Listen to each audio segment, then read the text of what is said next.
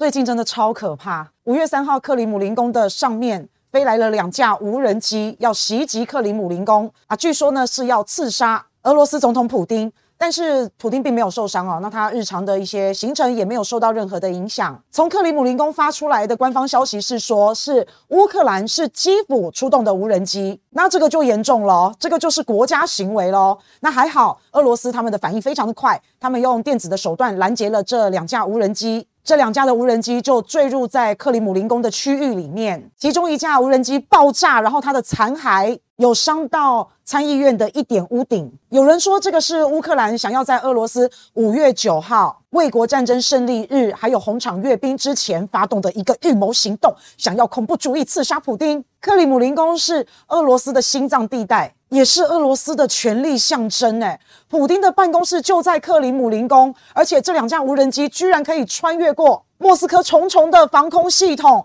然后进到克里姆林宫，还在上空爆炸，残骸还打到了圆顶，这是不是代表俄罗斯的防空系统有很多的软肋跟短板？真的是超级丢脸的一个军事强国，哎。不过你要问我啊，我会觉得乌克兰做的几率啊，实在是不太大。据说普丁他根本就不会在克里姆林宫过夜。普丁这个人是狡兔有三窟，诶，尤其是现在俄乌战争正在进行当中，总统的行踪是非常的保密的。如果你真的想要对普丁下手，那么乌克兰的间谍你也要搞清楚人家普丁的日常生活状况、作息，至少你也要知道普丁有没有在克里姆林宫嘛。因为像这种刺杀行动啊，一旦失手了，那对方就会增加好几十倍的警戒跟防御力。像现在莫斯科上空已经全面禁止无人机飞行了，所以如果说这真的是对普丁而来的一场暗杀行动，那这个计划也未免太邋遢了吧，太不周延了吧？这么仓促行事，你失败了这一次，你下次要再找到机会，可真的是非常非常难呢。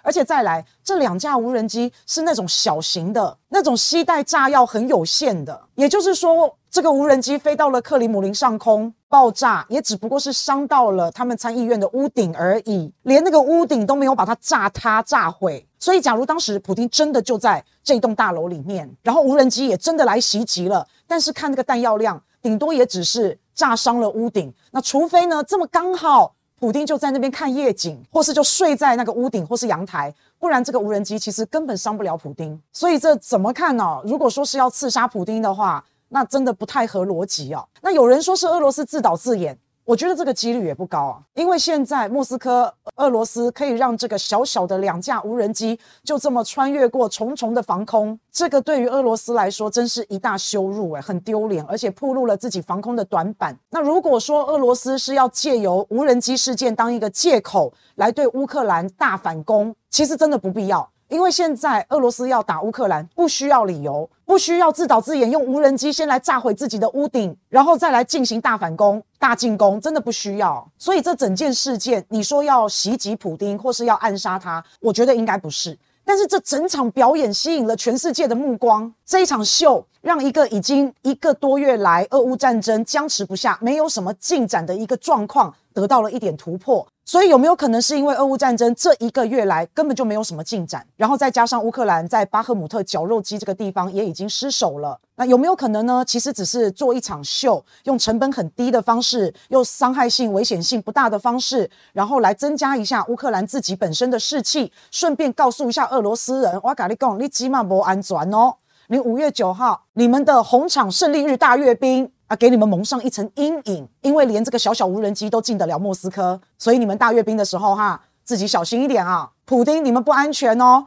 我们随时可以攻打你们任何的地方哦。这是一种心理战嘛，让莫斯科觉得自己的防空很弱、很丢脸之外，然后也让莫斯科觉得自己很危险，连小小的无人机都可以飞到克里姆林宫上头，然后再来，乌克兰也很有可能是要昭告天下，就是美国跟西方，你看我们还在打。我们还有坚持下去，虽然说这一个月俄乌战争没有取得什么进展，我们也知道西方世界、美国提供了很多军援武器、金援，在支持着乌克兰，所以打到后面没有什么结果，没有一些业绩，这样说不过去。那这两架小小无人机的爆炸事件，就可以告诉全世界，乌克兰还是有继续在打的。乌克兰没有要跟俄罗斯和解，最近中国想要调停，没有没有，西方世界你们没有白花钱，你们养的乌克兰士兵仍然在奋力抵抗。各位金主爸爸、金主妈妈们，再多多益善吧。如果是照这个角度来看的话，两台小小的无人机其实造成不了什么多大的损失啦，但是却有天大的新闻。乌克兰又重新占据了新闻的热搜跟版面，金主们也可以继续放心，继续给钱，继续给资源。所以我觉得这场袭击行动啊，它的象征意义比较大了。实际上只是要告诉大家，中国有进来想要握手调和，但是乌克兰这边没有要和解，大家要努力的把效果做好做满。反正不管怎么样，这本来就是一场秀嘛，谁演得好，谁的票就多，谁的支持者多，谁的钱钱就多。所以效果做好做满，营造出我们好厉害，我们好棒棒的感觉啊！就算是丧事也可以喜办，反正只要效果有达到，就可以跟老百姓吹嘘，这样就可以了。